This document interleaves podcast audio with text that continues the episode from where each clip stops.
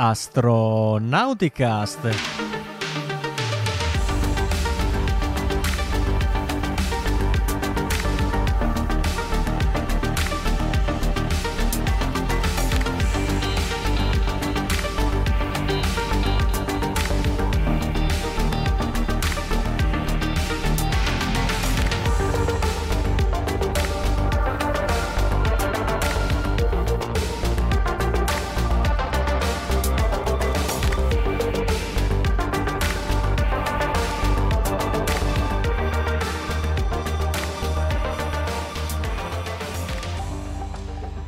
AstronautiCast, puntata diciannove della stagione diciassette. AstronautiCast è il podcast dell'associazione I S A, l'associazione italiana per l'astronautica e lo spazio, e oggi è il ventinove febbraio duemilaventiquattro, quindi una data particolare. No, probabilmente non siamo mai andati in onda il ventinove di febbraio, non lo so, bisognerebbe vedere la statistica. Se volete interagire con noi potete utilizzare i social che state utilizzando per guardarci, quindi Facebook, YouTube o Twitch. Se invece non ci state ascoltando in diretta, ma comunque volete avere modo di eh, comunicare, mandarci dei messaggi, delle domande, potete farlo con i medesimi social, ma anche attraverso X o anche Mastodon o anche su forum astronautico punto it, dove trovate il mondo in italiano per quanto riguarda l'astronautica. Stasera siamo in configurazione Dragon, ci sono io, Riccardo Rossi, dall'Unione Terre d'Argine. Con me da Milano abbiamo... Da Milano vi saluta Paolo Amoroso, nonno Apollo. Ciao Paolo. Da Verona. Da Verona vi saluta Lavero. Ciao a tutti. E dalla provincia di Lecco abbiamo il presidente. Ciao a tutti, buona serata, buon divertimento. Benissimo, mettiamo, chiamiamo subito in causa il buon Gian Pietro, perché cos'è successo? Allora, se magari siete mastic- se siete radioamatori o comunque appassionati di contatti ARISS o roba di questo genere, sapete che il eh, duemilaventitré è stato l'anno in cui si festeggiavano i quaranta anni dal primo contatto ARISS eh, dallo spazio. Era il millenovecentottantatré, era stato Owen Garriott a fare questo contatto, e quindi tutta la compagine ARISS ha ovviamente colto l'occasione per festeggiare questo anno tondo. Hanno avuto un po' di tempo per organizzarsi, quindi non si sono proprio trovati nel novembre duemilaventitré, ma a ridosso c'è stata una mega convention eh, appunto a febbraio. Insomma, il gruppo di ARISS eh, in realtà si incontra spesso in questo genere di eh, attività per, insomma, per anche vedersi di persona, tutti questi mentor, tutte queste persone che in giro per il mondo rendono possibili i contatti ARISS. Ma Eh, questa volta era la, l'anniversario, come dicevamo, era bello tondo, quindi è stata anche l'occasione per fare un evento un po' più speciale eh, del solito, e, e il nostro Gian Pietro eh, sia nella sua veste di appassionato, ma soprattutto anche di mentor per quanto riguarda i contatti ARISS, ve l'ho già raccontato in altre occasioni, non, non se l'è lasciato dire due volte e ha partecipato anche lui. E dove si è svolto tutta questa kermesse, Gian Pietro?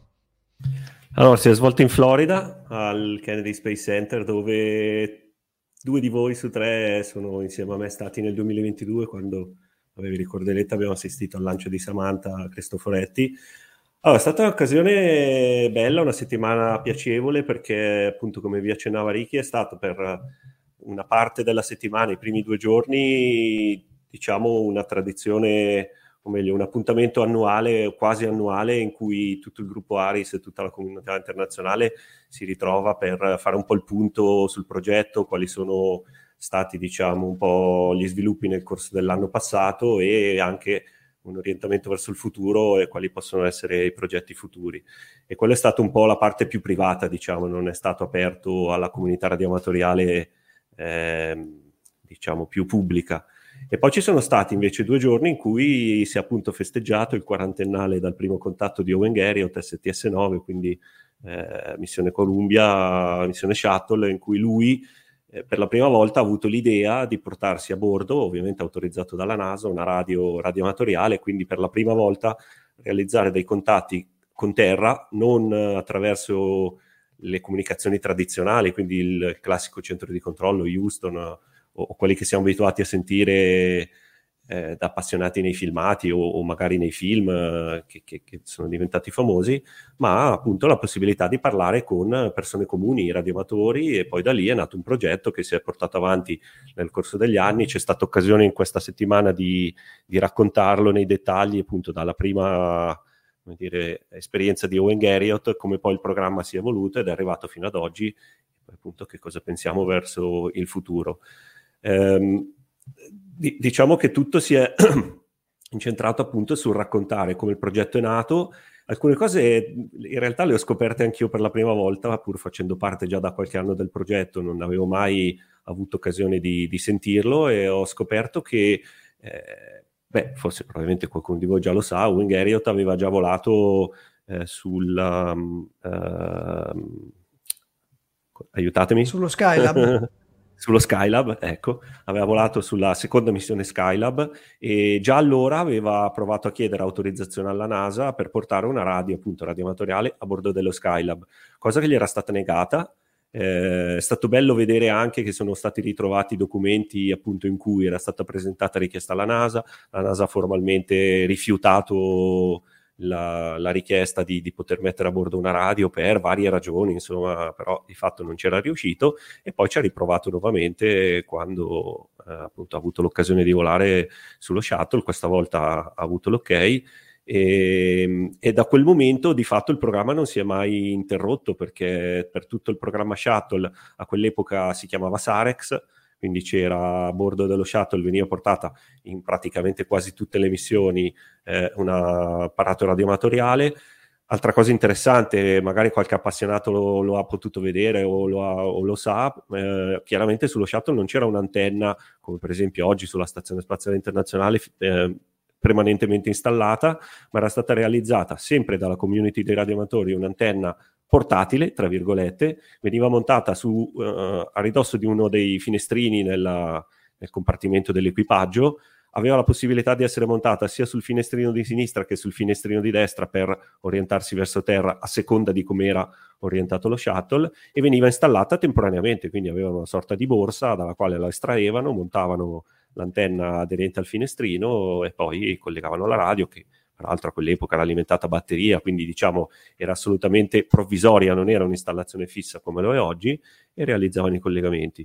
Poi, terminato il programma, o meglio in corso di avanzamento, quando per, per, per la prima volta è iniziata anche la collaborazione con i russi a bordo della Mir, si è portato il programma anche a bordo della Mir, sempre ovviamente sia sullo shuttle, però a quel punto anche con un'installazione fissa sulla stazione spaziale, beh, prima sovietica e poi russa Mir. Il programma ha cambiato nome, è diventato Mirex, per poi arrivare fino ai giorni nostri, quando è diventato ARISS, a bordo della Stazione Spaziale Internazionale, quindi dal duemila, quindi dall'Expedition uno, da quando il primo equipaggio ha abitato la stazione, permanentemente poi è rimasta installata. Poi è stato bello sentire appunto anche raccontare un po' tutta l'evoluzione, come sono riusciti ad arrivare a ottenere, beh, a oggi due stazioni sulla I S S, una all'interno di Columbus e una all'interno del modulo di servizio Zvezda russo, dove di fatto oggi operano solo i russi e invece in Columbus opera tutta la parte, diciamo, internazionale dell'equipaggio, quindi americani, europei e tutti gli altri. Eh, c'è stata anche l'occasione, per quanto mi riguarda, di toccare un po' con mano l'hardware, ovviamente in parte che ha volato, perché eh, hanno portato anche chi, chi, chi, chi diciamo nel corso degli anni ha partecipato alla costruzione, ha portato anche dell'hardware che durante il, per la, le missioni shuttle ha volato sugli shuttle e è stato riportato a terra, oppure per esempio nel caso della prima versione della stazione montata oggi sulla I S S, la radio attuale, le, le versioni di, di addestramento a terra, quindi quelle che vengono usate o venivano in passato usate con l'equipaggio per fare addestramento. Eh, se volete ho qualche fotografia da farvi vedere, sono entrato un po', diciamo, di vai, fretta vai, nel vai. podcast, quindi non mi sono tantissimissimo preparato, però ci provo, vediamo se riesco a condividere lo schermo, vi faccio almeno vedere. Allora, ci provo. Ma se, eh. ti, se ti dicevamo di no? Se mi dicevate di no, non lo condividevo. C'è bisogno di okay. chiederle queste cose. Allora, di- ditemi se sto condividendo, perché non sono sicurissimo. Vedete qualcosa? Sì, a posto, perfetto. Ok. Allora, questo che state vedendo è la radio, la, la prima versione della radio che è stata portata a bordo della I S S, che è stata prima utilizzata nel, nel modulo di servizio russo. Eh, diciamo che era abbastanza, come dire, eh, artigianale l'adattamento che è stato fatto di questo apparato, un apparato commerciale Motorola, è stato riadattato per essere appunto utilizzato in ambito spaziale, sia dal punto di vista... Non è un Ericsson, scusami G P. Scusami Ericsson, sì hai ragione, scusami Ericsson, Ericsson. Motorola era quello utilizzato da Owen Garriott sullo shuttle, sì, scusami Ericsson, eh, sia dal punto di vista poi dei cavi, connettori, per rendere compatibile a tutto ciò che stava sulla stazione. Eh, poi vediamo... Sicuramente se avete guardato qualche foto dei primi contatti ARISS sulla I S S l'avete visto, perché c'è sempre l'astronauta sì. con questo portatilone in mano ed è, ed è quello praticamente. Quello che vedete qua invece appunto che invece era Motorola è quello che è stato utilizzato durante il programma Sarex, eh, quindi questa specie di mattonella. Questo non è le, la, la, l'esemplare di volo, che peraltro l'esemplare di volo, magari chi con me era al Kennedy nel duemilaventidue se lo ricorda, è esposto nel padiglione dello Shuttle Atlantis, c'è cioè una vetrina nella quale è, è, è esposto diciamo, le, l'esemplare utilizzato da Garriott eh, sullo Shuttle. Questa valigetta un po' ammaccata era appunto la, la versione di addestramento dell'equipaggio che veniva usata a terra per uh, insegnare l'utilizzo a, agli astronauti che stavano appunto poi eh, per volare sullo shuttle, mentre queste cuffie per esempio sono state realmente utilizzate, quindi hanno volato. Eh, vediamo, questa era la famosa antenna finestrino, in realtà anche questa una, una versione di, di sviluppo, quindi non è quella reale. In questa fotografia qua che vedete dietro in realtà c'è la versione reale, qui sotto un pochino in piccolo si vede, ma ci sono tante fotografie online, le potete trovare. Peraltro una curiosità, vediamo chi di voi ci arriva, vabbè io ci sono arrivato, non è proprio una... difficilissimo, perché dentro a questo pannello avevano fatto questi due buchi? Nonna Polla secondo me se lo sa. Per eh, permettere di, di guardare fuori ugualmente anche Bravo. mentre la montata. No, infatti mi, mi stavo chiedendo perché eh, hanno accettato gli astronauti di chiudere con quel coso un intero finestrino senza che si...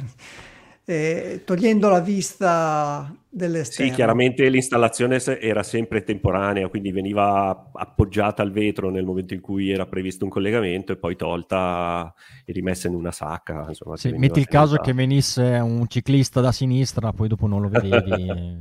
Esatto, esatto. Quindi vabbè, chiaramente era un po' tutto organizzato all'ultimo momento. Eh, volevo anche farvi ah ecco sì volevo solo farvi vedere questo invece è l'esemplare originale utilizzato da Garriott, che appunto vi dicevo adesso è esposto in una delle vetrine all'interno del padiglione dello Shuttle Atlantis. Andateci sì, questo è quello che vedete praticamente se voi cercate una fotografia di Owen Garriott con l'apparato radio, è, quello, è quella tipica foto che anche hanno usato in esatto. ARISS tante volte per fare S S T V come immagine commemorativa, perché è quella proprio iconica. Esatto, esatto. E questo più o meno è quanto è successo. Poi ovviamente è stata anche l'occasione di... Questa foto non c'entra. eh, come faccio a interrompere? Ok. Eh, è stata anche l'occasione di pe- vedere un po' quello che si sta pensando per il futuro. Eh, si stanno portando avanti idee assolutamente al momento ancora non concrete, non c'è nulla di approvato, però la proposta ovviamente... La, la si sta ragionando almeno dal punto di vista tecnico per eh, la, come dire, il, il futuro prossimo, che è il Gateway, quindi la stazione in orbita lunare. Ehm, è stato interessante vedere il fatto che sono stati pensati approcci diversi da team diversi, con eh, chiaramente anche utilizzo dell'apparato sempre di tipo radioamatoriale ma diverso, non ultimo il fatto che il Gateway non sarà perennemente abitato, quindi l'idea è quella di avere una, un payload radioamatoriale che però non sia necessariamente da operare da parte dell'equipaggio, ma che possa da terra essere sfruttato per varie cose, magari che ne so, catturare della telemetria che viene da, da, dall'orbita lunare, magari avere un payload che fa misure in orbita lunare e permetta di inviare dati a terra, ovviamente anche la capacità di poter far comunicare l'equipaggio eh, o altro. Vi, vi faccio questa piccola anticipazione, anche se al momento non possiamo dire molto. Il team italiano, eh, che di fatto è guidato un po' da AMSAT Italia, che è l'associazione radioamatoriale che rappresenta insieme all'A R I, quindi insieme alla, all'Associazione Radioamatori Italiani, l'Italia all'interno del gruppo di lavoro ARISS, ha presentato un progetto eh, per il quale in, eh, diciamo, in collaborazione, potremmo dire, anche se in realtà al momento loro ci sono stati ad ascoltare, ci hanno dato qualche informazione utile, eh, a Thales Alenia Spazio, eh, stiamo cercando di capire se è proponibile di poter già Uh, avere a bordo del modulo europeo che sarà sul Gateway, che si chiama HiHub, che è in questo momento in costruzione a Torino negli stabilimenti di Thales Alenia, eh, di poter avere già al lancio una parte di payload radioamatoriale, quantomeno le antenne installate all'esterno, che come potete immaginare rappresentano già un grosso traguardo eventualmente, perché non richiederebbero, come invece è stato fatto sull'I S S per alcune antenne, di dover avere un astronauta in attività extravehicolare, che in quel caso sarebbe in orbita lunare, per fare l'installazione, ma già pronte e disponibili con un passaggio cavi interno per poter poi connettere l'apparato all'interno. La discussione è in corso, la proposta è stata fatta ad E S A, eh, vediamo, il futuro capiremo se quantomeno c'è spazio di discussione per poter ottenere eh, questa concessione. Per parte americana invece si sono concentrati più sullo sviluppo proprio del payload, quindi della parte, diciamo, radio, anche antenna, però in quel caso il loro approccio è stato di pensare a un payload interamente montato all'esterno del, del, del gateway, magari anche trasferibile da un modulo all'altro a seconda di quello che in quel momento è disponibile o offre una miglior visibilità verso la Terra, con capacità di trasmissione varie. Ripeto, in questo momento sono esperimenti, anche se abbiamo visto hardware funzionante, già sviluppato, già ingegnerizzato e non dico pronto al volo, ma quantomeno eh, diciamo dimostrato il funzionamento, e penso che nei prossimi anni sarà interessante capire se anche sul Gateway riusciremo ad avere la possibilità di, diciamo, di un payload che accontenti o permette ai radioamatori di, di fare attività anche dall'orbita lunare. Ehm, sono abbastanza fiducioso perché, siccome siamo stati all'interno di un ambiente NASA, ci sono sta- c'è stata anche l'occasione di avere a raccontare la loro esperienza o magari a portare comunque il loro contributo anche persone all'interno di NASA. Per esempio c'è stato il direttore della divisione STEM, quindi della parte education di NASA, che è venuto un po' a, a coordinare tutta la parte dei lavori congressuali legati proprio agli aspetti educativi, quindi invitando insegnanti o comunque le persone coinvolte nella parte educazionale di, di ARISS, eh, che, che hanno appunto uh, raccontato la loro esperienza. E l'entusiasmo da parte di NASA rispetto al progetto è, è importante, cioè rappresenta per loro una possibilità di svolgere attività divulgative nei confronti delle scuole, nei confronti degli studenti, in modo tra virgolette semplice, perché non hanno bisogno di nessuna risorsa se non, vabbè, avere l'apparato a bordo, il supporto degli astronauti nel caso della I S S e il nostro supporto per realizzare i collegamenti a terra, però di fatto...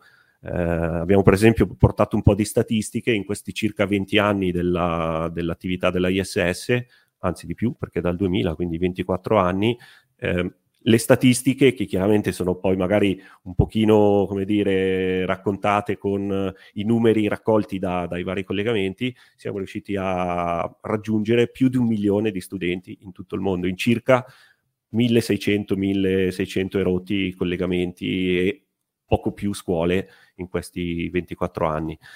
Abbiamo avuto la fortuna anche di avere alcuni astronauti che sono venuti a raccontare la loro esperienza. Eh, uno di questi lo conosciamo bene perché è Mike Fink, astronauta NASA, che nel duemilanove, per quanto mi riguarda, è stata la mia prima esperienza ARISS in una scuola qua in provincia di Lecco, e per tutti gli amici di I S A è stato ospite di Astronauticon nell'edizione del duemilanove proprio a Lecco. Uh, ed è venuto a raccontare la sua, diciamo, doppia esperienza, perché ha fatto due missioni di lunga durata e in entrambe le missioni ha fatto attività ARISS. Poi, siccome Owen Garriott uh, purtroppo è venuto a mancare, credo nel duemiladiciannove o insomma qualche anno fa, eh, abbiamo invitato Richard Garriott, che è il figlio e che, se vi ricordate, ha volato sulla Soyuz come astronauta pagante, eh, che anche in quell'occasione ha svolto collegamenti eh, ARISS. Scusa Gian Pietro, a... uh, sì. Non è che magari il padre era Richard e il figlio è Owen? No, il contrario, no. Owen è il padre e Richard ah. è il figlio.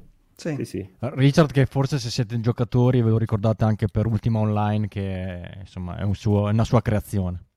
Sì, peraltro ha raccontato anche come questa sua idea di, di volare nello spazio, che ha tentato prima seguendo la strada NASA, perché lui raccontava che è nato, è nato figlio di un astronauta, quindi all'interno della NASA i suoi amici erano i figli degli altri astronauti, eh, diciamo ha vissuto all'interno della NASA per tutta la vita e quindi ha provato anche ad applicare per diventare astronauta e è stato scartato per difetto alla vista.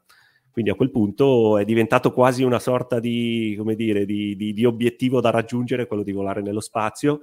Ha fondato questa società Space Adventures, con la quale poi ha cercato di volare. Se ricordate Don Pettit, che è stato il primissimo astronauta pagante, ha volato grazie a Space Adventures, quindi alla società di Richard Garriott, in realtà alla quale Richard Garriott ha dato la prima opportun- opportunità di volo. Ha raccontato anche questa, che io non sapevo, eh, questa diciamo... Mh, come dire, aneddoto del fatto che dopo aver eh, raggiunto il suo obiettivo di dire ok ce la faccio, volo nello spazio, ha pagato il biglietto venti milioni di dollari a Roscosmos, ha fatto eh, tutte le visite necessarie per volare e gli è stato detto no, mi spiace, non puoi volare, hai un difetto, ha una vena nel, nel, nel, nel fegato, nel pancreas, insomma aveva una, una problematica che non gli avrebbe permesso di volare, e ha cercato di passare anche quello, quindi si è fatto operare. Ci ho fatto vedere una fotografia dove praticamente ha uno sbrego, un taglio grande quasi tutto l'addome, perché si è fatto operare con un intervento abbastanza rischioso pur di riuscire ad ottenere l'ok a volare. Però a parte questo raccontava che la sua ricchezza l'ha, l'ha collezionata appunto scrivendo videogiochi. Il videogioco Ultima è stata la sua, diciamo, creazione che lo ha reso famoso, e ha sperperato anche tutti i soldi cercando di raggiungere l'obiettivo di volare. La, la sua società, che non ricordo male si chiamava Origin forse, una cosa del genere, l'ha fatta fallire con l'obiettivo di riuscire a, diciamo, a fondare o a portare avanti questo progetto di volo spaziale privato. Insomma, ci sono stati aneddoti interessanti. Poi abbiamo avuto Bill McArthur, che è stato anche lui sullo shuttle e poi sulla Stazione Spaziale Internazionale, che ha raccontato la sua esperienza, Nicole Stott, Ken Cameron, che ha volato sullo shuttle. E, insomma, è stato interessante sentire anche dal loro punto di vista quanto questo programma li ha entusiasmati. Potrebbero anche avere un, per, un po' aver fatto la parte, visto che li abbiamo invitati, però dal, dal mio punto di vista secondo me hanno veramente trasmesso entusiasmo eh, quando si sono trovati a bordo e hanno partecipato. Poi ripeto, può essere... Scusa eh, Gian Pietro, visto che sono in confusione di nomi, eh, come sì. primo eh, a, turista spaziale pagante, non è che magari era Dennis Tito invece di... Cosa ho detto? Pettit? Don ah Pettit. Certo, Dennis Tito, Dennis Tito, sì sì, hai ragione, sì sì, in questo caso hai ragione. No, certo. Abbiamo degli illustri spettatori che ci hanno, ci hanno, fatto, ci hanno fa- fatto notare la cosa. Eh, Vabbè, assolutamente. Sì, io proprio volevo sapere una cosa che poi in realtà hai già risposto, volevo appunto sapere se c'era effettivamente interesse anche da, da NASA piuttosto che da, da E S A a livello istituzionale a, questo, a, questi, a questi progetti, ma, ma hai già risposto di sì, perché magari senza aver, non so, l'astronauta illuminato come poteva essere Owen Garriott, radioamatore, che ha spinto questa cosa qua, eh, cioè adesso vedo che la cosa è strutturata, è avviata e magari cioè, se, se si riesce a partire già da subito è sicuramente eh, meglio che magari mettere un, un payload sul finestrino e poi farlo, farlo crescere. Però se tu mi dici che sembra che l'interesse ci sia, è assolutamente... Ottimo. Beh, insomma, tenete conto che sulla I S S questa cosa viene raccontata sempre, ogni volta che si parla, diciamo, un po' della storia. Il primo payload che è stato attivato a bordo della I S S è stato il payload di ARISS durante, diciamo, l'Expedition uno, quindi l- una delle prime cose che l'equipaggio ha attivato. Raccontiamo il primo, non saprei dirvi se veramente il primo, forse il primo payload, diciamo, tra virgolette, non, non, non vitale sulla stazione, è stato ARISS, e la stazione è nata già con ARISS a bordo, quindi non, non è stato qualcosa messo a bordo o racco- diciamo sviluppato durante, nel corso del, della, del, come dire, del programma, come è stato con lo shuttle. Speriamo possa seguire la stessa sorte con il Gateway. Poi un'altra cosa interessante è il fatto che, vabbè, Chi, chi di voi segue un po' l'attività di ARISS già lo vede con le missioni Axiom, quindi con un operatore privato, quindi non con le agenzie spaziali, già si sta interloquendo da, praticamente da Axiom uno, quindi dalla prima missione privata, e questa cosa sta continuando, tanto che la discussione è anche quella di ragionare su un payload ARISS o comunque radio amatoriale eh, nell'eventuale, a bordo dell'eventuale o in generale di stazioni spaziali private operate da, da, da, da attori privati. Axiom è uno di quelli con cui la discussione è più aperta e si porta avanti.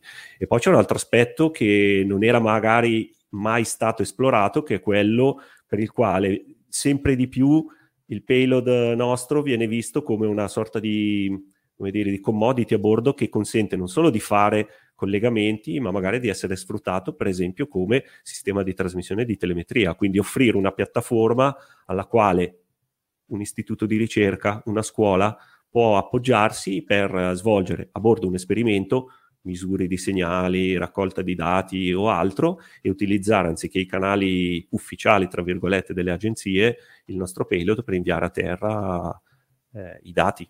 Eh, poi magari vi ricordate che qualche anno fa, sempre grazie al team italiano e ad E S A, è stato mandato a bordo anche un trasmettitore video che purtroppo dopo poco si è rotto e eh, a breve rivolerà.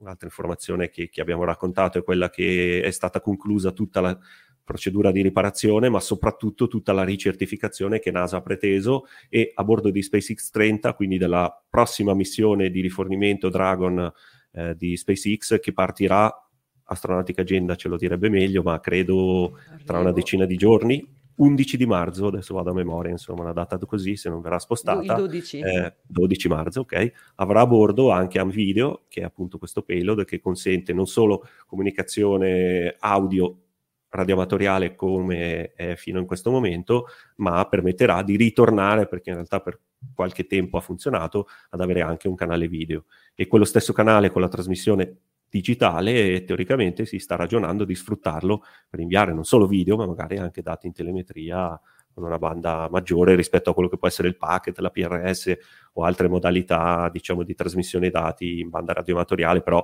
a bassissima velocità, quindi che non consentono grandi dati. E come, così, come partner per questi apparati radioamatoriali è sempre Kenwood come... Sì, eh, uno dei panel è stato anche tenuto da uno degli ingegneri di J V C Kenwood, che è l'azienda che di fatto da, dall'epoca già della Mir collabora con ARISS, con Sarex, con Mirex, con tutto il progetto eh, per la fornitura e l'adattamento degli apparati all'utilizzo spaziale. È stato bello sentire e raccontare anche da, da questo ingegnere Shina Ota eh, la, tutta la, diciamo, la trafila di adattamento degli apparati, che sono di fatto apparati commerciali acquistabili da qualsiasi radioamatore, che sono stati adattati sia dal punto di vista hardware per renderli Eh, space proof, quindi adatti al volo spaziale, sia dal punto di vista software per sempre di più renderli semplici o comunque compatibili con l'utilizzo da parte di un equipaggio che, che magari non è esattamente, diciamo, un radioamatore provetto, ecco, quindi sempre più facili da usare. L'ultimo eh, apparato a bordo, che per chi è un radioamatore magari lo conosce o magari addirittura lo possiede, è un Kenwood D settecentodieci, che è un apparato V H F e U H F eh, che, a cui è stato adattato il firmware, una parte l'hardware per poterlo far volare, e uno dei payload di fatto praticamente pronto e che stiamo solo cercando di riuscire a far volare è una versione, diciamo, programmata ad hoc di, di un Raspberry, che permetta il collegamento alla radio e il controllo remoto della radio, quindi il cambio da remoto della modalità, della modalità di lavoro, eh, l'invio di immagini S S T V, che ad oggi richiedono la collaborazione dell'equipaggio. Tutte le campagne S S T V che tanti di noi hanno avuto modo di ascoltare, le immagini, S S T V significa ricezione di immagini a, a bassa velocità, a bassa risoluzione, tramite le, la, la banda radioamatoriale. In futuro, se, se questo payload volerà, potrebbero essere svolte in modo eh, automatico, quindi da terra comandare l'invio dell'immagine, addirittura l'invio, quindi l'upload di una nuova immagine all'interno della memoria del Raspberry e poi la trasmissione eh, direttamente dalla stazione o, o altre, diciamo, possibilità di riprogrammare la radio, cambiare le modalità operative, tutte cose che oggi, dovendo impegnare tempo astronauta, a volte vengono svolte in modo limitato, perché l'astronauta è una risorsa costosa e non sempre disponibile. Quindi vedremo, insomma, di idee ce ne sono tante, ed è stato forse di tutte le edizioni del meeting o de- della convention ARISS a cui ho partecipato, quella più ricca in cui si è raccontato di più, sia del passato ma anche del futuro, quindi insomma Per chi è appassionato, re restate sul pezzo, perché di cose interessanti ne arriveranno. G P, adesso è un po' presto di parlare di frequenze, però il fatto che il Gateway sarà molto più lontano rispetto alla stazione spaziale e impatta sulla scelta delle frequenze, sui modi? Allora sì, eh, in realtà anche questo fa ha, ha fatto parte di una delle discussioni tra virgolette più accese, perché ovviamente c'è un problema di link budget, cioè di capacità di poter connettere la Terra con uh, il Gateway dal punto di vista del rapporto segnale-rumore, quindi di avere dal Gateway una trasmissione con una potenza sufficiente a poter arrivare a Terra, che tipo di stazione a Terra ho bisogno per ricevere quel, uh, quel segnale, e viceversa, come devo lavorare da Terra per poter connettere il Gateway. E questo è un aspetto. Ovviamente eh, tutto ciò cambia a seconda della banda in cui io vado a lavorare, V H F, U H F, piuttosto che in banda S o addirittura superiori. Ma c'è un altro aspetto molto importante, che ogni qualvolta viene attivato, diciamo, una trasmissione a livello spaziale, c'è un coordinamento delle frequenze, quindi viene allocato o consentito, dato l'ok, il permesso dell'utilizzo di una trasmissione, non così perché uno si è svegliato al mattino e dice ah, domani trasmetto in V H F dalla Luna, ma c'è un coordinamento internazionale. E una cosa che personalmente ho scoperto, ma che mh, si tiene in considerazione, è il fatto che la parte in ombra della Luna, quindi immaginatevi la Terra, eh, il Sole che illumina la Luna, Al, nella parte nascosta della Luna crea un cono d'ombra, che è dove la luce del Sole non riesce ad arrivare. Ecco, quella parte in ombra della Luna è salvaguardata dal punto di vista radio, perché viene, diciamo, tenuta come, eh, come dire, area perfetta per fare radioastronomia, perché è schermata dalla Terra, i segnali radio che vengono da Terra non arrivano in quella parte per la stessa ragione per cui non ci arriva la luce, e, e quindi si è fatto un coordinamento per cui certe frequenze, certe bande di frequenza in quell'area di competenza non possono essere utilizzate. Eh, per esempio la banda V H F sembrerebbe essere preclusa, e chiaramente penso, sarebbe anche dal punto di vista della capacità di collegamento molto più semplice rispetto a lavorare a due giga quattro, dieci gigahertz o a bande superiori, ma sembrerebbe che eh, l'I T U, quindi l'Unione Internazionale delle Telecomunicazioni, e il, il sottogruppo che si occupa proprio del coordinamento delle frequenze spaziali, abbia detto che tutto ciò che sta sotto i due gigahertz non può essere utilizzato nell'area di competenza dell'ombra lunare. E considerate che il Gateway sta lì, diciamo, perché sta in un'orbita ellittica, ma dietro alla Luna in qualche modo, quindi di fatto eh, sempre a, a dare fastidio a quest'area protetta. Eh, si è deciso appunto, a, proprio per esplorare bene questa cosa, di costituire un gruppo di lavoro per il quale si ragionerà, ovviamente in collaborazione con chi que queste normative le emana, quale potrà essere le quali potranno essere le frequenze utilizzabili, di conseguenza dimensionare antenne, payload e così via. Vedremo, però certo, assolutamente è, è fondamentale quell'aspetto. Che poi sopra i due giga iniziano a diventare microonde, e non tutti hanno, cioè sì, non tutti hanno la possibilità di avere il microonde. Beh, allora, quello che sicuramente succederà è che la, il collegamento con la Luna sarà molto più complesso rispetto mm. all'I S S, che non ti dico con un'antenna palmare, ma comunque con un'antenna di piccole dimensioni è abbastanza alla portata di tutti. La Luna richiederà risorse maggiori. Diciamo che probabilmente nell'ambito delle microonde due giga o addirittura dieci giga serviranno parabole da metri di diametro, quindi non sarà alla portata di tutti. Non impossibile, chiaramente, non, non serve, che ne so io, non serve la, l'antenna del, del, del centro spaziale di Matera, piuttosto che altro, però comunque qualche metro di diametro. Diciamo che chi lavora con i satelliti, anche radioamatore, magari è già attrezzato, però ecco, non è la portata eh, di tutti. Proprio quello volevo dirti, vero, perché cioè, comunque sai che noi radioamatori siamo delle, delle bestie strane, siamo abbastanza variegati, ci sono anche quelli che già sono appatiti di, delle frequenze dai due giga quattro in su, e, sì, e potenzialmente sono già attrezzati. Chiaramente chi invece se la cavava adesso solo con un palmarino Eh, non ce la può fare, nulla immagino, di impossibile. Immagino già adesso chi fa M, Earth Moon Earth, che faccia Earth Moon Gateway, Gateway Moon Earth, i rimbalzi, i gioconi. Ma vedremo, insomma, boh, io sono abbastanza confidente che qualcosa succederà e qualcosa si riuscirà ad avere, anzi penso che è quasi certo. Le tempistiche, beh, ad oggi non abbiamo nessuna tempistica certa per il Gateway, quindi immaginatevi quanto possa essere certo il fatto che ci sia un payload radioamatoriale. Però la community è ampia e la considerazione anche dal punto di vista delle agenzie è buona, quindi credo che il progetto non si fermerà sicuramente. Poi quello che si riuscirà a fare lo vedremo col tempo, e... però sono abbastanza confidente. Sì, appunto c'era Valerie che, che chiedeva ma se ci sono queste restritte, restrizioni per quanto riguarda il cono d'ombra lunare, come mai si fa E M E? Ma eh, cioè... Mh...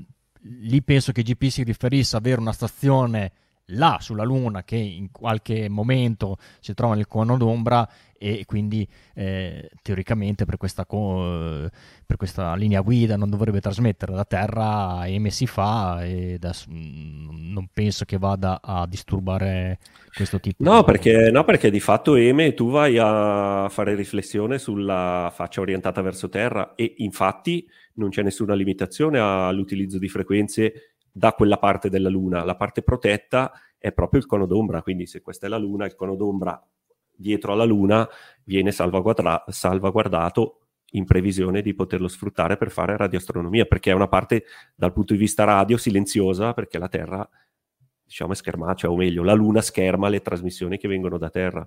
E il Gateway, per come ho capito, io questo discorso un po' della meccanica orbitale del Gateway non mi era chiarissimo, non mi è chiaro nemmeno adesso, però per quello che ho capito il Gateway si troverà in un'orbita ellittica, però sempre al di là della Luna, quindi starà sempre dal lato lontano della Luna, e in ogni modo, se anche non vai a passare nel cono d'ombra, tu trasmetti, è vero, trasmetti verso Terra, ma la radiazione non ti va in quella direzione soltanto, e quindi potenzialmente disturbi anche comunque quella parte, tra virgolette, sì, è un'orbita protetta. Strana che porterà il Gateway, direi, sempre a vedere Terra, quindi avere sempre la, la line of sight sulla Terra, però come dici te è, è arretrato, e quindi è effettivamente una trasmissione così eh, omnidirezionale eh, eh. probabilmente andrebbe ad interferire, e quindi sì, si inizierà probabilmente, se la linea guida è quella lì, forse si Si, si preferirà qualcosa di più focalizzato, e più focalizzato, bene o male, si va su dei, dei fasci con, con parabole, comunque con antenne di questo tipo, più che... Sì, un, un'altra cosa che è sempre stata considerata è che tutti i payload radioamatoriali su, su tutti i veicoli, quindi stazione spaziale piuttosto che eh, anche shuttle, venivano sempre considerati comunque payload utilizzabili in contingency, cioè in caso di emergenza, come comunicazioni alternative alle comunicazioni tradizionali. Quindi non è escluso che per questo tipo di comunicazioni emergenziali venga comunque dato il consenso a utilizzare un payload anche in frequenze protette. Quindi questo significa che magari il permesso di installare antenne in bande che in questo momento sembrerebbero essere protette potrebbe anche esserci, però non per un utilizzo continuativo, eh, per esempio appunto per eventi come vengono fatti oggi, o, o magari altri tipi di trasmissione, però ecco, non di tipo emergenziale. Vedremo, adesso questa cosa non, non è ancora completamente definita. Uno delle, come dire, de, de, degli obiettivi che ci si è dati dopo questo meeting è proprio quello di costituire un gruppo che esplori questa cosa e arrivi a una definizione che poi chiaramente ci consente di sviluppare l'hardware eh, anche in modo eh, conseguente rispetto a quello che potremo fare. Molto bene, grazie G P eh, di questo intervento, mi fa sempre piacere vederti in trasmissione. Ricordiamo che se qualche scuola è interessata comunque a eh, insomma, far partecipare a questo programma ARISS, le, insomma, le finestre si aprono, si stanno continuando ad aprire con le, come al solito, no G P? Sì, ce n'è in questo momento una, la, diciamo una delle due eh, annuali è aperta. Le, le domande devono essere inviate entro la fine di marzo, quindi c'è ancora tutto il mese di marzo per applicare, e poi durante il mese di aprile e nei mesi successivi verrà fatta una selezione eh, per poter assegnare a una parte del, del, delle scuole che, che applicano semestre per semestre un'opportunità di contatto per il primo semestre del duemilaventicinque, quindi normalmente c'è circa un anno di distanza tra quando si applica per un eventuale contatto e quando poi si ottiene l'eventuale opportunità. Quindi se qualcuno è interessato, beh, mi potete contattare, o comunque andate sul sito aris trattino e u punto org dove trovate tutte le indicazioni per applicare o comunque interessarvi a, a un'eventuale esatto. candidatura. Se siete, e se siete scuole italiane, non state ad aspettare che ci sia un astronauta italiano a bordo. Se vi interessa, provate. E chiaramente magari ci sono degli slot che magari danno preferenzia, sono preferenziali per magari delle scuole che hanno la stessa nazionalità dell'astronauta, però non è affatto detto. Poi adesso abbiamo anche questi, questi voli privati che magari vengono anche eh, così, aumentano le, opportun- le, le opportunità di contatto, quindi se siete interessati eh, fatevi sotto, andate in giro su YouTube, potete vedere cosa significa fare un contatto ARISS, potete vedere eh, in, certe, in certe occasioni quanto gli studenti sono colpiti da, da, da questo tipo di attività, e di sicuro c'è un ritorno, ma per approfondire mandateci una mail e il G P vi indirizzerà sicuramente eh, nel modo migliore. Sì, tra l'altro non sono previsti astronauti europei nel prossimo futuro, quindi di fatto non c'è una preclusione a nessun paese, almeno in Europa. Poi ovviamente dobbiamo fare i conti con le disponibilità di tutto il mondo, non solo nostre, però dal punto di vista europeo mh, si dà preferenza alle scuole del paese di provenienza dell'astronauta europeo a bordo, ma non ce n'è, quindi diciamo contiamo tutti uguali in questo momento.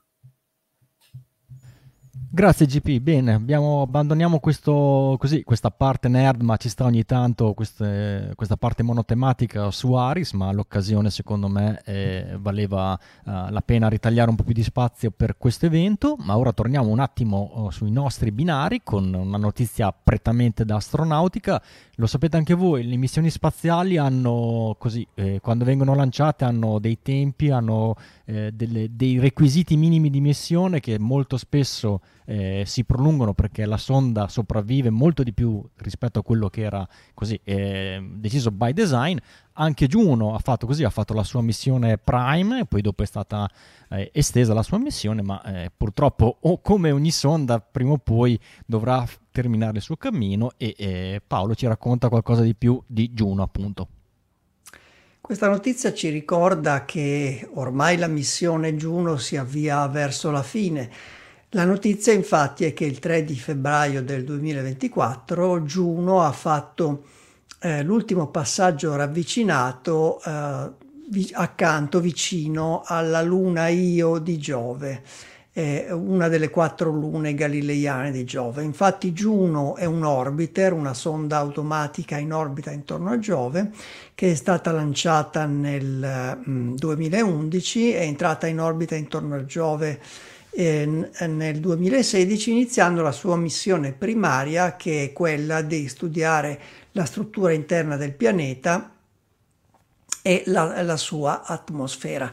Conclusa la missione primaria, è stata estesa e eh, negli ultimi anni quindi sono stati fatti anche una serie di passaggi ravvicinati ad alcune delle lune galileiane per, che sono oggetti estremamente interessanti. Quelle degli ultimi anni in particolare, che poi hanno portato a quello di cui vi ho parlato, sono intanto quello del sette giugno del duemilaventuno, in cui la sonda è arrivata a mille cinquantatré eh, km dalla superficie di Ganimede. Poi il ventidue di settembre del duemilaventidue è arrivata Juno a trecentocinquantacinque km dalla superficie di Europa. Il trenta dicembre del duemilaventitré è arrivata poi a millequattrocentonovantotto eh, km dalla superficie di Io, e poi ancora, poco più di un mese dopo, quello di cui vi ho parlato, il tre febbraio del duemilaventiquattro, a millequattrocentonovantasette km eh, da, da Io, e quindi eh, un chilometro in più del passaggio precedente. Questi passaggi a un mese di distanza, quindi a, poco, a poca distanza temporale, sono estremamente eh, utili agli scienziati, perché Io è l'oggetto più geologicamente attivo di tutto il sistema solare. Ha eh, circa quattrocento vulcani attivi con eruzioni gigantesche. Io è un corpo celeste grande un po' più della nostra Luna, un poco meno di duecento chilometri.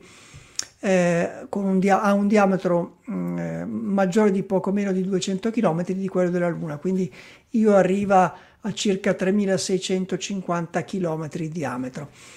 Le eruzioni eh, vulcaniche di Io possono espellere materiali anche fino a cinquecento mille chilometri di altitudine rispetto alla superficie, quindi una frazione consistente del diametro di, eh, di questo oggetto.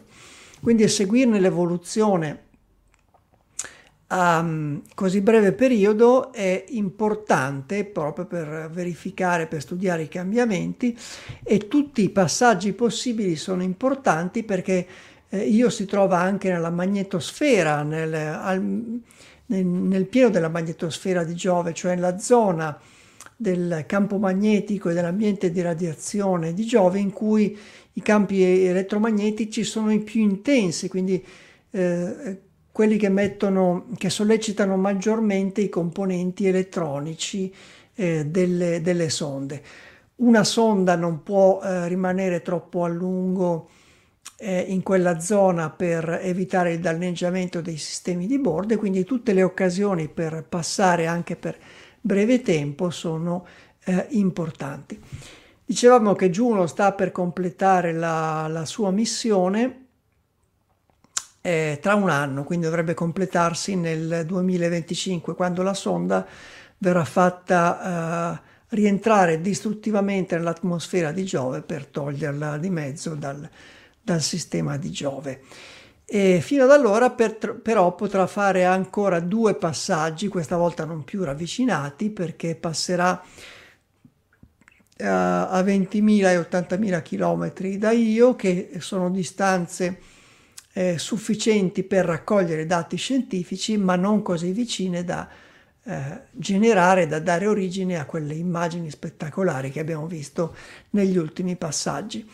Juno non ha avuto il record di, di passaggi ravvicinati a Io, che invece sp- spetta alla sonda Galileo, eh, sempre della NASA, che eh, passò fino a centodue chilometri dalla superficie di, di Io, e infatti, trovandosi proprio in quell'ambiente di intensissime radiazioni, molte delle foto eh, andarono perse, non fu possibile raccoglierle o ritrasmetterle, proprio perché, come vi dicevo, la eh, presenza, la, la, la presenza eh, continuativa e a bassa distanza da quelle zone non solo interferisce con il funzionamento delle elettroniche di bordo, ma le danneggia anche. Quindi in quell'occasione non fu possibile raccogliere molti altri dati. Quindi con questo passaggio ravvicinato a, a Io poche settimane fa, Juno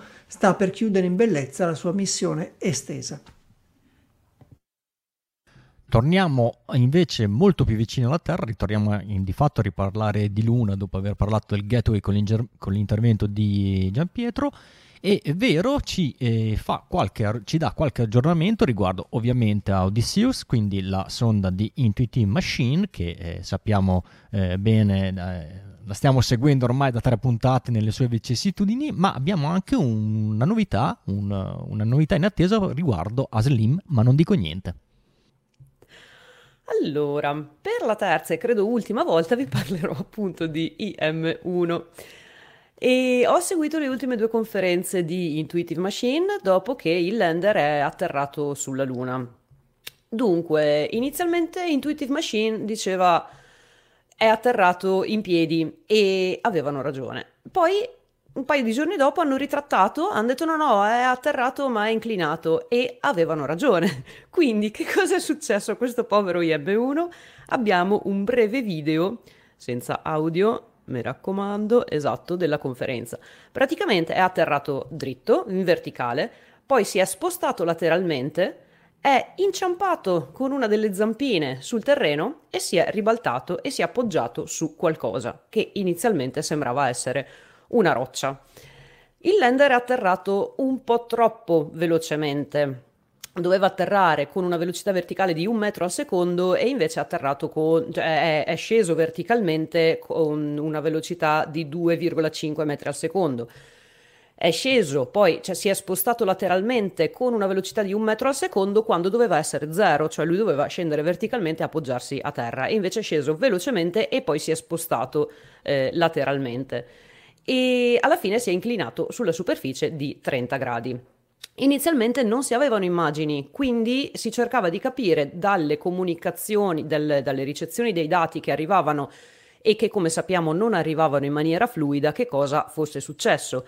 Quindi si pensava, ma probabilmente il motore si è spento troppo presto e è sceso eh, troppo velocemente perché il motore non riusciva più a frenare e, e, ed è questo il motivo, come eh, è già successo anche per altri lander, tipo quello giapponese se non sbaglio. Comunque è già successo. Um, poi sono arrivate le foto. Finalmente sono riusciti a, uh, a scaricare un po' di foto e da una foto in particolare si evince che in realtà il motore era acceso anche quando ha toccato il terreno. Quindi ha colpito duramente il terreno con l'ugello del motore. Perché? Perché non è atterrato esattamente nell'area prevista. Mi sembra di aver capito che sia atterrato a un chilometro, un chilometro e mezzo di distanza, dove il terreno era diverso rispetto a quello dell'area prevista, quindi probabilmente c'erano delle rocce e ha sbattuto, eh, ha, ha sbattuto, cosa che non doveva fare. E, tra l'altro, in questa foto si vede anche bene la slittata che ha fatto, quindi quella velocità orizzontale, abbiamo la prova che è scivolato eh, sul terreno. A causa dell'atterraggio brusco si è rotta una zampina e è mh, una foto di due giorni fa, e abbiamo anche l'immagine, eh, siamo riusciti a, a fotografare la zampina rotta eh, sul terreno, una o più zampine, eh, perché non, non, non sappiamo bene, probabilmente più di una, probabilmente almeno un paio. E questo va relativamente bene, nel senso che le zampe sono comunque un sistema di assorbimento degli shock e che preserva il lander stesso dalla distruzione. Quindi ok, ha fatto il suo lavoro, serve a questo, però appunto si è eh, ribaltato, La, le zampe non sono riuscite a tenerlo in piedi. Prima che arrivassero le immagini, e come mai avevano detto ok sì è atterrato in piedi e poi dopo un po' detto, hanno ritrattato, hanno detto no no è atterrato verticalmente? Perché prima che arrivassero le immagini eh, hanno mh, per capire l'assetto del lander hanno utilizzato quel famoso R F M G, che è il Radio Frequency Mass Gauge, cioè quell'esperimento di NASA per capire quanto propellente fosse rimasto nei serbatoi tramite le onde radio, no? Le onde radio sparse lungo il serbatoio, e a seconda del, t- del ritorno di queste onde radio si capiva quanta massa ci fosse nel- di propellente adeso alle pareti. Ecco, facendo un esperimento del genere appena dopo l'atterraggio hanno capito, hanno notato della gravità nella direzione X, cioè quella verticale, perché hanno visto che la maggior parte della massa del propellente era verso il basso di questo serbatoio. Durante la notte quindi hanno detto ok, boh, siamo atterrati in piedi perché la eh, gravità è in basso. Durante la notte hanno fatto degli ulteriori test, delle ulteriori verifiche e hanno visto che la gravità è cambiata. La gravità dura- dopo era nella direzione Z, cioè quella orizzontale. Quindi cosa è successo? Che nel giro di, hanno calcolato poi un paio di secondi, lui era atterrato in piedi e poi piano piano ii, si è inclinato verso qualcosa. Perché dicono verso qualcosa? Perché secondo questi calcoli la testa del lander, la parte superiore, doveva essere appoggiata a qualcosa, non era completamente, la gravità non era completamente nella direzione Z, ce n'era un po' nella direzione Z, un po' nella direzione eh, verticale. Quindi doveva essere appoggiato a qualcosa. Subito si pensava a una roccia, avevano calcolato un trenta gradi di inclinazione. Poi in realtà, grazie anche alle foto, hanno visto che si era appoggiato o su uno dei serbatoi dell'elio o su un altro degli strumenti laterali al lander, e hanno calcolato, a seconda dell'inclinazione del terreno nel quale è arrivato, che non era piano, e la, l'altezza di questo strumento o di questo serbatoio, e han, hanno visto che l'inclinazione totale era di uh, trenta gradi. Quindi sono arrivate le foto che hanno confermato la cosa, e a proposito di foto, nel frattempo anche il Lunar Reconnaissance Orbiter dall'orbita è riuscito a fotografarlo, è riuscito a, a beccarlo, e quindi sappiamo con esattezza anche da fonti esterne dov'è eh, il lander. Eccolo qui. La cosa positiva è che i pannelli solari sono in vista del sole, quindi le batterie sono cariche, i eh, payload che hanno bisogno di energia sono eh, carichi e una parte è funzionante e ok. La cosa brutta è che le antenne purtroppo sono rivolte dalla parte opposta rispetto alla Terra. Ecco perché si faceva fatica a comunicare con il lander. Poi c'era la questione che, essendo al polo sud della Luna, i segnali ehm, rimbalzano sulla superficie, quindi era più difficile ehm, avere un segnale stabile, e in più c'era la questione che ehm, le antenne eh, dedicate a Terra avevano delle le parabole, quindi avevano dei dischi un po' troppo piccoli per riuscire a ricevere eh, le, il tipo di frequenze della radio che hanno scelto di mettere su Odysseus, quindi hanno dovuto chiamare, eh, prendere, mh, sì, chiamare anche altre agenzie spaziali, altre aziende per pu- far puntare le loro antenne verso la Luna e cercare di ricevere Odysseus, eh, insomma, in tutti i modi possibili. Questa cosa delle antenne eh, non ha avuto degli impatti solo durante l'atterraggio, ma anche durante Il, il volo, non avendo una portante stabile, proprio per questo fatto che le antenne non riuscivano a catturare bene, ad agganciarlo bene, non si riusciva a capire, a determinare bene l'orbita in cui fosse Odysseus. Nel momento in cui poi hanno chiesto a molte più eh, stazioni radio di eh, agganciarlo, hanno capito l'orbita e hanno visto che però purtroppo l'orbita era un po' troppo ellittica. Ellittica nel senso che verso il polo sud, quindi verso il perilunio, erano un po' troppo verso il perilunio, cioè erano un po' troppo vicini al terreno durante il perilunio. Co- quindi cosa hanno fatto? Hanno innalzato un po' l'orbita. Quindi i problemi di Odysseus in realtà sono iniziati prima del, dell'atterraggio. L'atterraggio in questo modo è dovuto anche a tutta una serie di problemi occorsi prima. Quindi abbiamo detto orbita un po' troppo ellittica, hanno dovuto alzarlo un pochino, ok, um, vogliono però essere sicuri della posizione, quindi cosa fanno? Cercano di sparare un laser sulla superficie per capire bene eh, la distanza perlomeno dalla superficie. Sparano il laser, quello di serie, quello eh, del sistema di navigazione di, di Odysseus, del sistema insomma di, di guida di Odysseus, um, e il laser non risponde, non funziona, il laser non parte. Lì c'è stato un errore umano, purtroppo. Si sono accorti che un, um, un perno di sicurezza che, al, che era all'interno dei cavi di questo sistema laser non era stato tolto prima del volo, e lì anche in conferenza hanno detto sì, qualcuno si è eh, picchiato, si è autopicchiato per questo motivo. Può succedere, sono errori umani, può, può succedere. Però senza il laser è un po' difficile capire Eh, la distanza dalla superficie, insomma avevano bisogno di un laser. Fortuna vuole che NASA, se vi ricordate, aveva inserito un payload secondario, un esperimento, in realtà era un dimostratore tecnologico che faceva la stessa cosa, quindi puntava laser verso la superficie. Quello di NASA era perché era dimostratore tecnologico, perché doveva essere molto molto più accurato rispetto ai laser attualmente in uso, e avrebbe dovuto funzionare, ehm, acquisire dati dai cinque chilometri di altitudine eh, in giù. In realtà poi si è visto che è riuscito ad acquisire dati da molto più in alto. Comunque andiamo con ordine, c'è questo payload di NASA, perfetto. Allora ad una persona del team viene in mente, ehm, cerchiamo di far arrivare i dati che arrivano da questo payload, che comunque è funzionante, al sistema operativo. Quindi eliminiamo ehm, dal sistema operativo la ricezione dei dati del nostro laser di serie e cerchiamo di dirgli accetta quelli del payload di NASA, dell'N D L. Ovviamente bisogna chiamare NASA e bisogna eh, accordarsi per fare questo lavoro.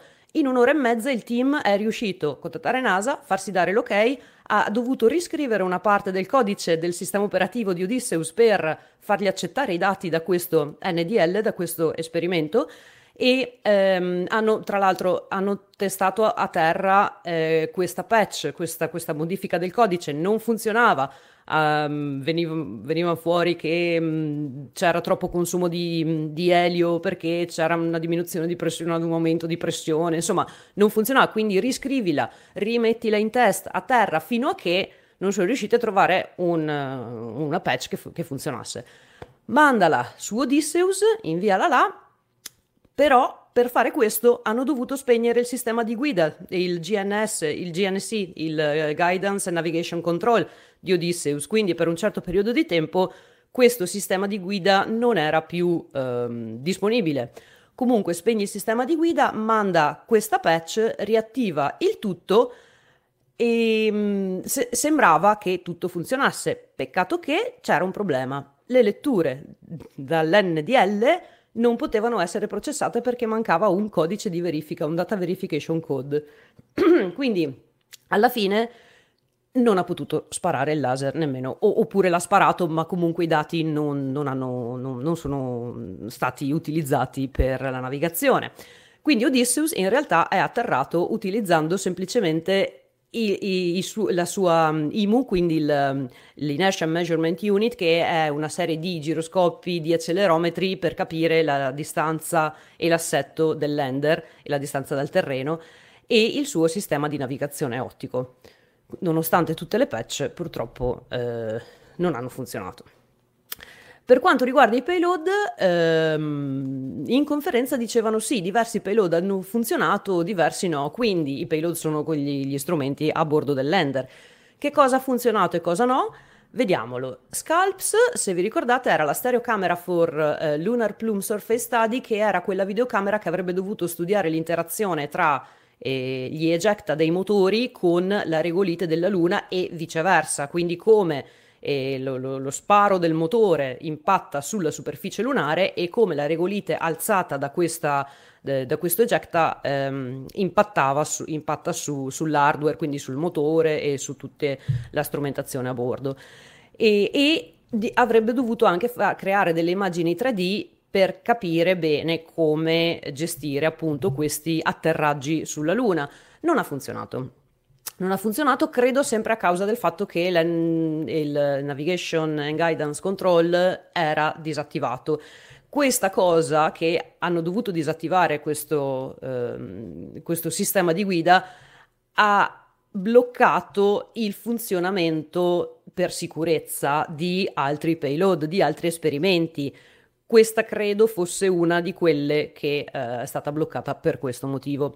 Comunque, un altro, un'altra videocamera di questo genere, mh, di, eh, superiore, quindi upgra- aggiornata, sarà sul Blue Ghost di Firefly, eh, che quindi partirà a metà marzo, anche que- no, a settembre. A settembre è un'altra missione Eclipse, quindi un'altra missione robotica che andrà sulla Luna, avrà un'altra di queste videocamere, quindi speriamo che quella funzioni. Il nostro amico L R A, il nostro amico um, retroriflettore laser, non l'hanno ancora testato, ma quello tanto è uno strumento passivo, lo, test- lo testeranno nei prossimi giorni, anche, quando, anche se Odysseus sarà non più attivo a causa del fatto che non ci sarà più il sole in, in quella zona, l'L R A sarà passivo e quindi si potrà utilizzare con calma, si potrà testare con calma. Il L N uno, il Lunar Node uno, lui è stato utilizzato e è stato d'aiuto per trovare la posizione precisa dello, nello spazio del lander eh, Odysseus. Questo strumento utilizza il Doppler, è quel famoso faro, il primo di tanti che si, vu- si, si vuole uh, posizionare sulla superficie lunare per dare una mano tramite il Doppler, eh, tramite radio, quindi um, l'arri- per l'arrivo e la partenza delle navette. È appunto una specie di, quella specie di G P S da, da terreno di cui parlavamo eh, un paio di puntate fa. E l'N D L, che è il sistema di NASA, l'ultimo in basso a destra, ehm, quello laser, tanta roba perché comunque l'hanno, eh, l'hanno utilizzato, appunto hanno visto che funziona non solo dai cinque chilometri di altitudine ma anche da molto più in alto, e quindi da dimostratore tecnologico lui è già passato a livello superiore, lui è già un, um, un payload operativo, uno un esperimento eh, operativo che potrà poi essere utilizzato anche in futuro. Um, altri payload eh, c'erano dunque il, l'R F M G, Radio Frequency Mass Gauge, che come vi ho detto prima è stato utilizzato per capire l'assetto del lander, grazie alle frequenze eh, radio e insomma al sistema di gravità. Comunque è stato utilizzato con successo e anche è stato utilizzato durante il volo perché a un certo punto hanno verificato um, si è verificato un, un, un, aument- un abbassamento di temperatura dentro i serbatoi, quindi la temperatura era ancora più bassa rispetto alla temperatura criogenica prevista, e quindi hanno pensato che ci fosse un leak, che ci fosse una perdita di carburante. Invece, utilizzando questo strumento, hanno visto che la massa del carburante rimaneva stabile, quindi non c'era nessuna perdita, e da lì hanno capito che era il sensore che rilevava la temperatura che aveva dei problemi, perché eh, il carburante non eh, fuoriusciva, quindi ha dato una grossa mano. E, um, l'Omni Heat Infinity, che era quella placca di materiale isolante creato dall'università della, della da, non dall'università della Columbia, eh, quell'azienda che fa eh, abbigliamento sportivo e cose del genere. Abbigliamento tecnico, sì. Esatto, abbigliamento tecnico. Uh, quello ha funzionato molto bene perché ha mantenuto le temperature nei range previsti, quindi credo che lo, uh, avranno una ottima collaborazione con questa azienda. I L O X, che è quello che mh, avrebbe dovuto fotografare la Via Lattea e mh, altre foto uh, cosmiche, non so dove fosse posizionato, cioè non so dove, ehm, non so quale sia il suo assetto. È accecato dal sole, una di quelle foto Perfetto. Che hai mostrato è stata fatta da quello, proprio. Da lui? Quindi la Via okay. Lattea non la vede. Oh, benissimo, quindi questo non funziona, non la vediamo.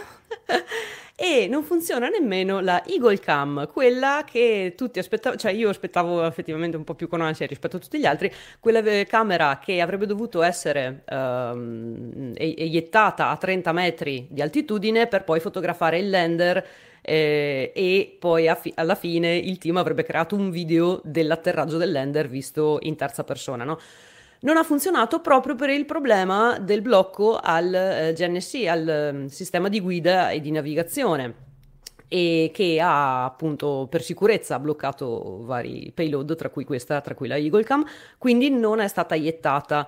Ad, eh, un paio di giorni fa, ehm, o ieri addirittura, ieri credo, comunque l'hanno ehm, hanno caricato le batterie di questa eh, camera, l'hanno eiettata dal lander posizionato in obliquo direttamente a terra, è scesa a quattro metri di distanza dal lander, però non si stanno ricevendo dati, cioè o c'è un problema di wifi o c'è un problema della videocamera stessa, quindi al momento stanno facendo troubleshooting e speriamo che qualche foto sia riuscita a farla. Comunque saranno foto del lander ormai a terra e da quattro metri di distanza, mm, vabbè, purtroppo è così. Nonostante tutti questi problemi, tutti questi casini, NASA e Intuitive Machine sono over the moon, sono felicissimi perché per la prima volta un'azienda privata è riuscita, piccolina tra l'altro, l'Intuitive Machine non è un'azienda governativa, eh, si dice no, eh, ma siamo andati sulla Luna e come mai non riusciamo più ad atterrare, perché non è più NASA, non è più il governo che finanzia Eh, e, e che ha budget illimitato per gareggiare contro qualcuno ed arrivare eh, sulla Luna. Sono adesso eh, piccole aziende private che stanno muovendo i loro primi passi, e per essere la prima volta Intuitive Machine ha avuto un successo enorme e il team è riuscito a risolvere un sacco di problemi che si sono eh, verificati, è riuscito a risolvere nel più breve tempo possibile e quindi il team funziona benissimo. Um, l'azienda è comunque riuscita ad arrivare sulla Luna in qualche modo con alcuni payload funzionanti, quindi ottima, eh, ottimo successo, e eh, vabbè, si parla poi del, ta- del touchdown, quindi della zona di allunaggio, che è a ottanta gradi al polo sud, che è il punto più vicino al polo sud di tutte le sonde eh, statunitensi. Quindi questo è per I M uno. Um, dovrebbe, adesso I M uno mh, si pensa che duri mh, alco- ancora una settimana o forse qualche giorno, perché poi il sole non, eh, non sarà più presente in quell'area, quindi i pannelli solari non caricheranno più le batterie. Um, ovviamente dopo che il sole tornerà a splendere in quella zona si riproverà a contattarlo. Mm, non è stato progettato perché i sistemi durino durante la notte lunare, che è molto molto fredda, quindi molto probabilmente non si accenderà, ma non è detto. E perché vi dico che non è detto? Perché abbiamo una novità da SLIM, fatemi trovare la fotina, e era la stessa cosa, quindi cioè SLIM non era stato progettato per durare eh, la notte lunare, E comunque il team giapponese eh, continua a, a contattarlo, continua a provare a sentirlo, e è stata ricevuta questa immagine. Quindi Slim si è risvegliato, si è risvegliato dopo la notte lunare, quindi non è detto che, anche se i sistemi non sono progettati per durare la notte lunare, non è detto che non si risveglino e che non funzionino, quindi speriamo che la stessa sorte valga anche per I M uno. Bene, bene.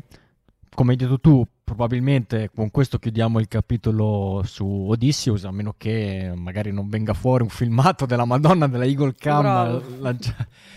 Però, insomma, tanta, tante lesson learned, quindi tanta eh, esperienza che si sono fatti quelli di Intuitive Machine, che eh, appunto, lo dicevamo l'altra volta, hanno questa piattaforma standard anche per delle altre possibili missioni, quindi hanno tutto il, il know-how che hanno imparato in questa missione per, per provare a replicare e, e cercare di e, evitare problemi di, di questo tipo. E detto bene, eh, molta gente, insomma, così indignata da quello che è successo, però eh, contestualizzate e cercate di eh, insomma, capire che tipo, tipologia di missione era questa, quindi eh, se pensate che delle agenzie spaziali eh, cercando di arrivare sulla Luna si sono schiantate di netto senza uno straccio dei dati, eh, insomma non è poi eh, un, un disastro questa missione, ecco.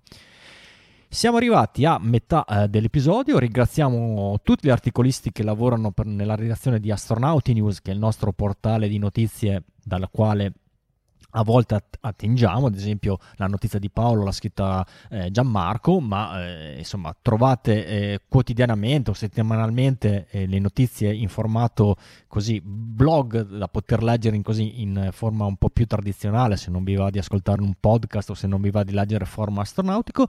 Ringraziamo voi che ci commentate, numerosissimi, che i vostri commenti che ci danno anche l'opportunità di, eh, di, di approfondire qualche argomento durante le puntate della live, quindi grazie per i vostri commenti, ma se ci commentate magari condividete anche eh, i nostri contenuti se vi piacciono, in modo che così spargiamo la voce eh, ancora che esistiamo, insomma che, eh, possiamo tra- che esiste una realtà italiana che eh, insomma racconta un po' più nel dettaglio quello che succede nel panorama spaziale.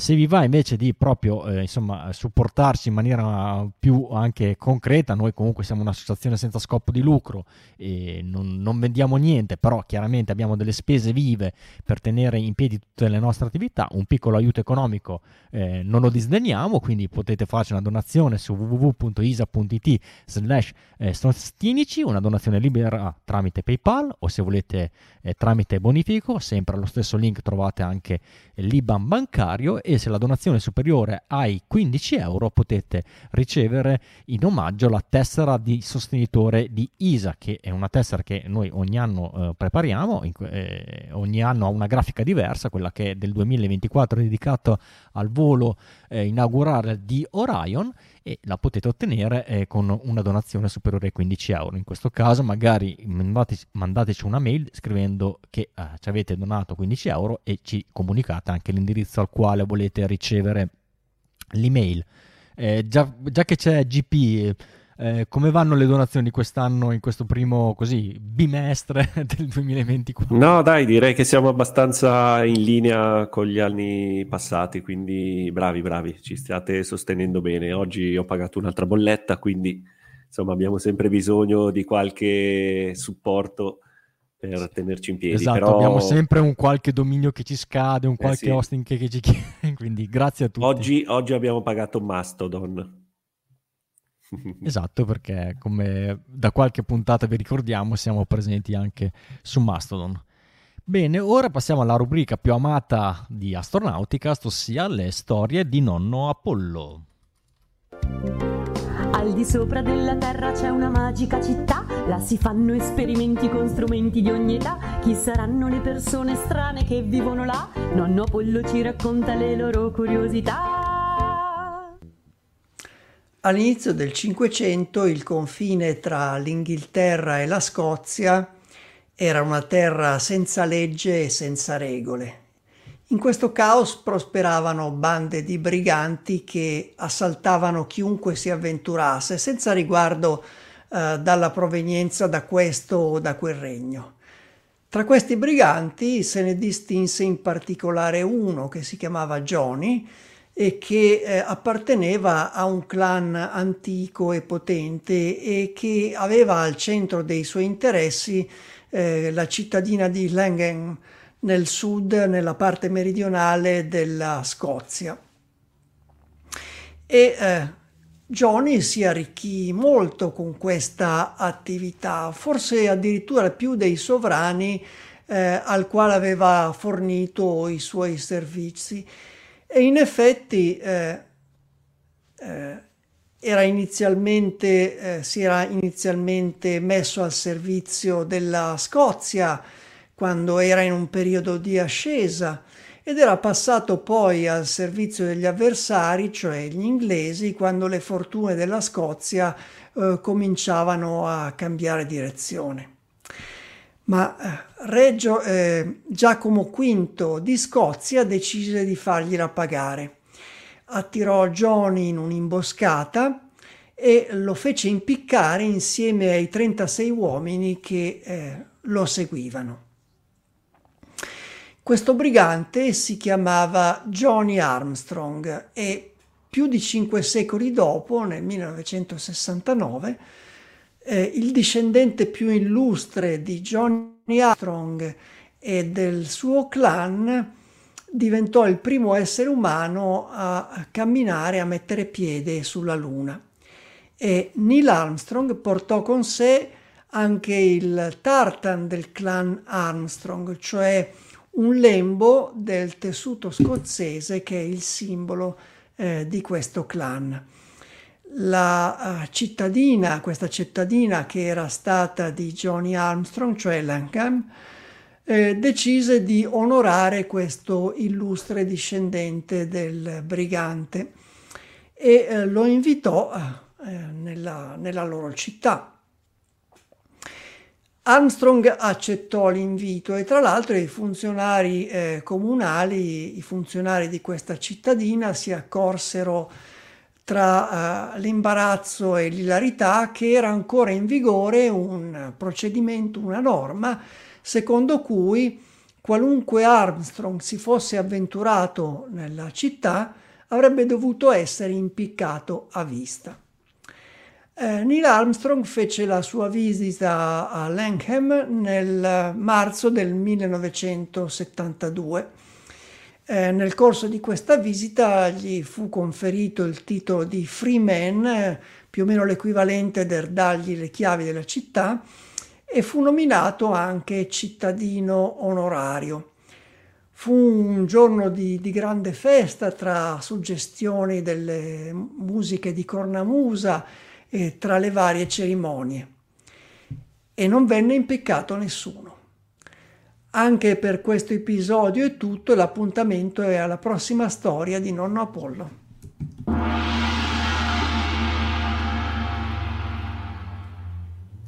Colgo l'occasione per ricordarvi che anche Nonno Apollo è su Mastodon con l'account chiocciola amoroso chiocciola social punto isa punto it e ho cominciato ogni tanto a dare qualche piccolo teaser di quello di cui parlerò nella rubrica di Nonno Apollo, come ho fatto in questo caso.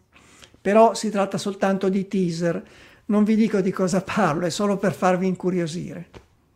Chiunque non seguirà Nonno Apollo su eh, Mastodon verrà impiccato, quindi eh, fate, eh, decidete voi cosa fare. È in vigore la norma, eh, quindi...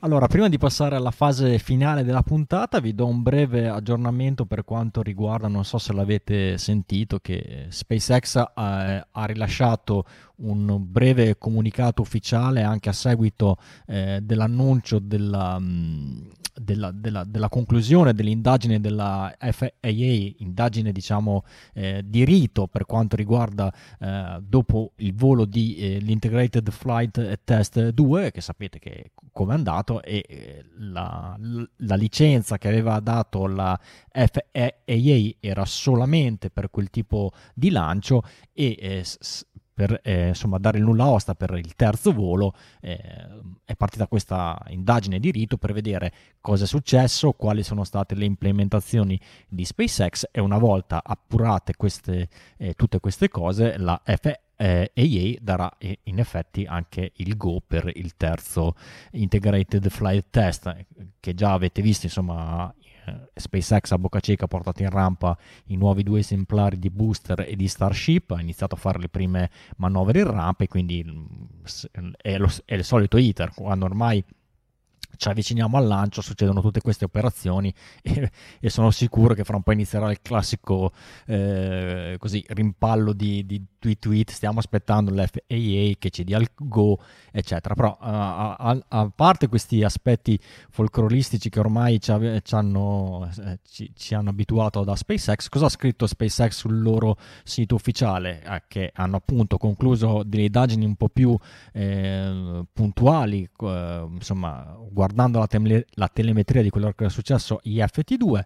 Sono ovviamente eh, molto contenti di come siano andati eh, le, le cose per quanto riguarda questo volo. E, prima di tutto eh, una cosa che era eh, decisamente migliorata rispetto al volo numero uno, dove la rampa di lancio era stata fortemente danneggiata dal decollo della, della Starship. In questo caso ha retto assolutamente bene alle incredibili sollecitazioni a cui è sottoposta, data l'accensione di questi eh, trentatré motori Raptor. Quindi leggiamo che sul, nel comunicato stampa, nel comunicato stampa che eh, i riflettori di fiamma e, e insomma il raffreddamento d'acqua ha fatto sì che la rampa eh, ha, abbia sopportato molto bene il lancio, e tutti gli interventi successivi per insomma er, ehm, ristrutturarla, per eh, eh, non mi viene la parola, eh, per, ehm, per rimetterla in sesto sono stati molto molto eh, rap- ricondizionarla sono stati molto molto rapidi.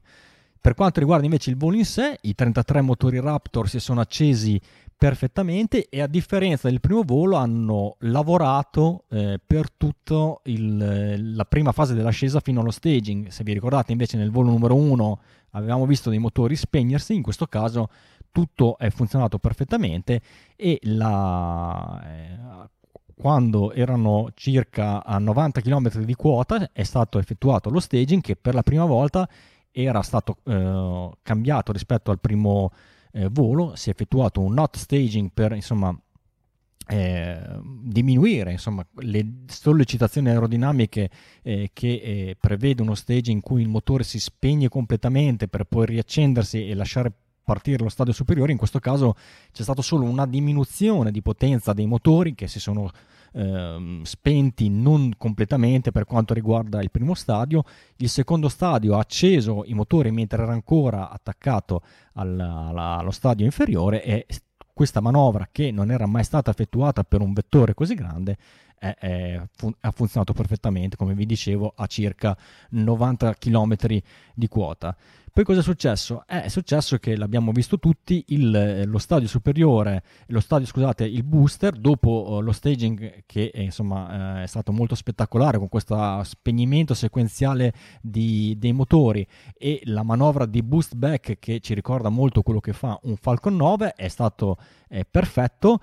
I motori che sono stati riaccesi dopo il, la manovra di boost back dovevano essere, eh, fatemi leggere che ho perso il punto, tredici dei trentatré motori Raptor sono stati fatti ripartire per poter iniziare a far tornare indietro, o comunque in questo caso sarebbe dovuto eh, atterrare in mare il primo stadio solamente a scopo dimostrativo. Però durante questa manovra abbiamo visto eh, da prima la fuoriuscita di, di fumo anomalo, e poi dopo il, il primo stadio è esploso.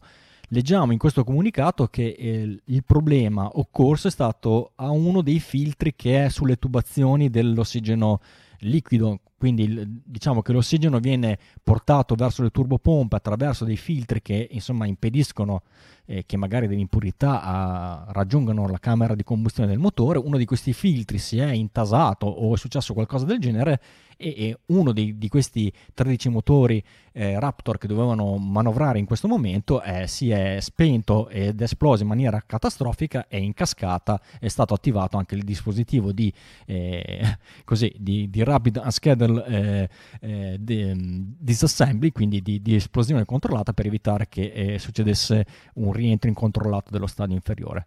SpaceX dice che eh, da questo punto di vista sono state fatte diverse migliorie proprio per eh, il, il, il sistema di filtraggio, che è stato completamente, diciamo, ridisegnato, e in questa maniera teoricamente i motori non dovrebbero più incorrere in questo tipo di problema.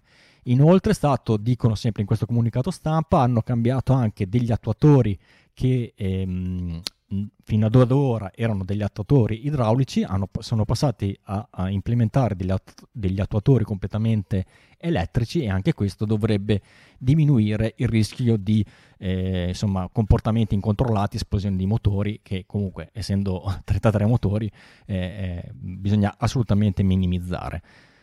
Per quanto invece riguarda la Starship, molto bene, perché comunque nel frattempo aveva acceso i suoi sei motori e ha proseguito verso, verso l'orbita di fatto, e, e praticamente tutto andava bene fino a sette otto minuti dal, dal volo, ed è riuscita ad arrivare a centocinquanta chilometri di quota alla velocità di ventiquattromila chilometri orari. Quindi per la prima volta la, una Starship ha di fatto raggiunto l'orbita, perché eh, ha raggiunto lo spazio, scusate, perché comunque a centocinquanta chilometri di quota non era ancora mai volata così in alto, però anche in questo caso c'è stata una, uh, un'esplosione controllata per un problema.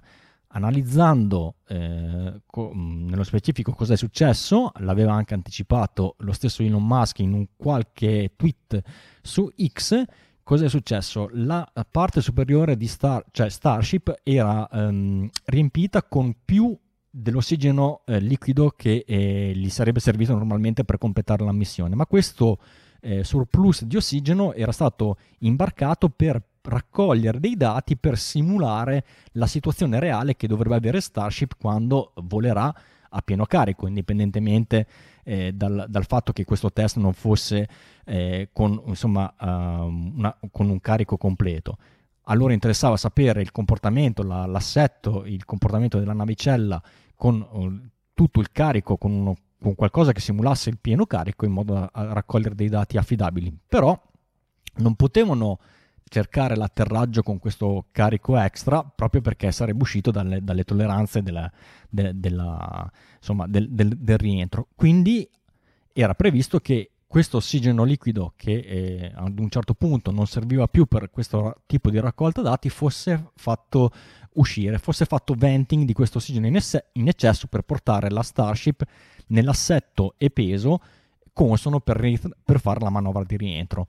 Nel momento in cui la Starship ha iniziato a eh, espellere questo ossigeno liquido, probabilmente qualcosa nella, nella sezione di poppa, quindi quella più vicina ai motori, non è andata bene. Questo ossigeno probabilmente è entrato in contatto con i, con i motori, o comunque parte del, c'è stata una perdita di questo sistema di venting, e, e l'ossigeno, sapete bene anche voi, è super infiammabile. È successo qualcosa, è venuto a contatto con i motori, e il computer di volo Uh, ad un certo punto uh, hanno, ha perso le comunicazioni con, con, con il centro controllo, e quindi eh, si sono innescate tutta una, una serie di condizioni che hanno dato eh, l'ok al sistema di terminazione di volo per interrompere completamente il, il volo della, della Starship, che anche a sua volta è esplosa. Anche in questo caso SpaceX ha detto: abbiamo individuato la causa del, del problema, abbiamo uh, implementato uh, tut- una serie di misure per evitare che ci fossero che ci siano in futuro questo tipo di perdite, abbiamo aumentato la protezione antincendio che c'è intorno ai motori, per evitare che magari delle parti calde vadano a toccare delle, delle zone che sono particolar, particolarmente suscettibili al calore, e, e hanno fatto tutta una serie di implementazioni per rendere il primo, il, lo stadio superiore su, più sicuro. Hanno anche implementato il controllo vettoriale dei Raptor del, della Starship, che anche qui eh, adesso non è specificato, c'è scritto che i motori hanno un, avranno un sistema interamente elettronico per il controllo vettoriale, quindi anche qui hanno, diciamo, fatto un upgrade per quanto riguarda la affidabilità. Quindi, dato tutto questo faldone all'F A A, sono in attesa che eh, gli diano l'ok per poi effettuare il, il terzo volo. Staremo a vedere se... Eh, e quando, e, e saremo qui a raccontarvelo.